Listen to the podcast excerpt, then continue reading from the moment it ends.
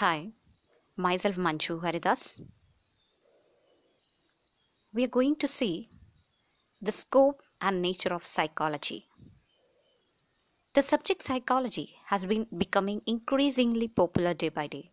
The number of colleges and students opting for the study of this subject is going up every year in almost all the universities in India.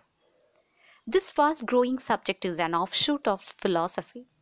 With the passage of time, the content of psychology has acquired a scientific nature and it is no longer based on speculation.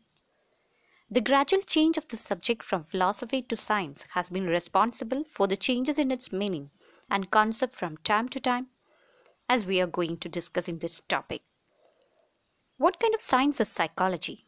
We can divide all the science into two broad categories that's the positive and normative.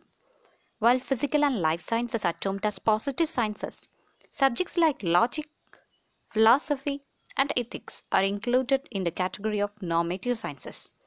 In contrast to normative sciences, positive sciences study facts as they are and have little or no concern with what ought to be. Psychology, in this sense, easily falls in the category of positive sciences.